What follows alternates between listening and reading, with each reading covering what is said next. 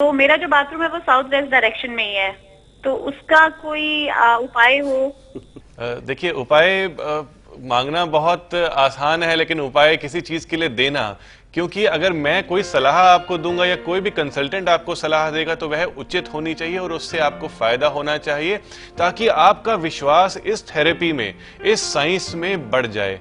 तो मैं यही कहूँगा साउथ वेस्ट में अगर कोई भी ड्रेन होती है तो वह शुभ नहीं मानी जाती है। आपका डब्ल्यूसी या आपकी जो भी नहाने का जो ड्रेन है, वह साउथ वेस्ट के कोने में नहीं आना चाहिए। अगर आ रहा है तो उसे थोड़ा सा आप शिफ्ट करवा दें और साउथ वेस्ट के टॉयलेट का जो दरवाज़ा है, वह डार्क कलर में करवा दें।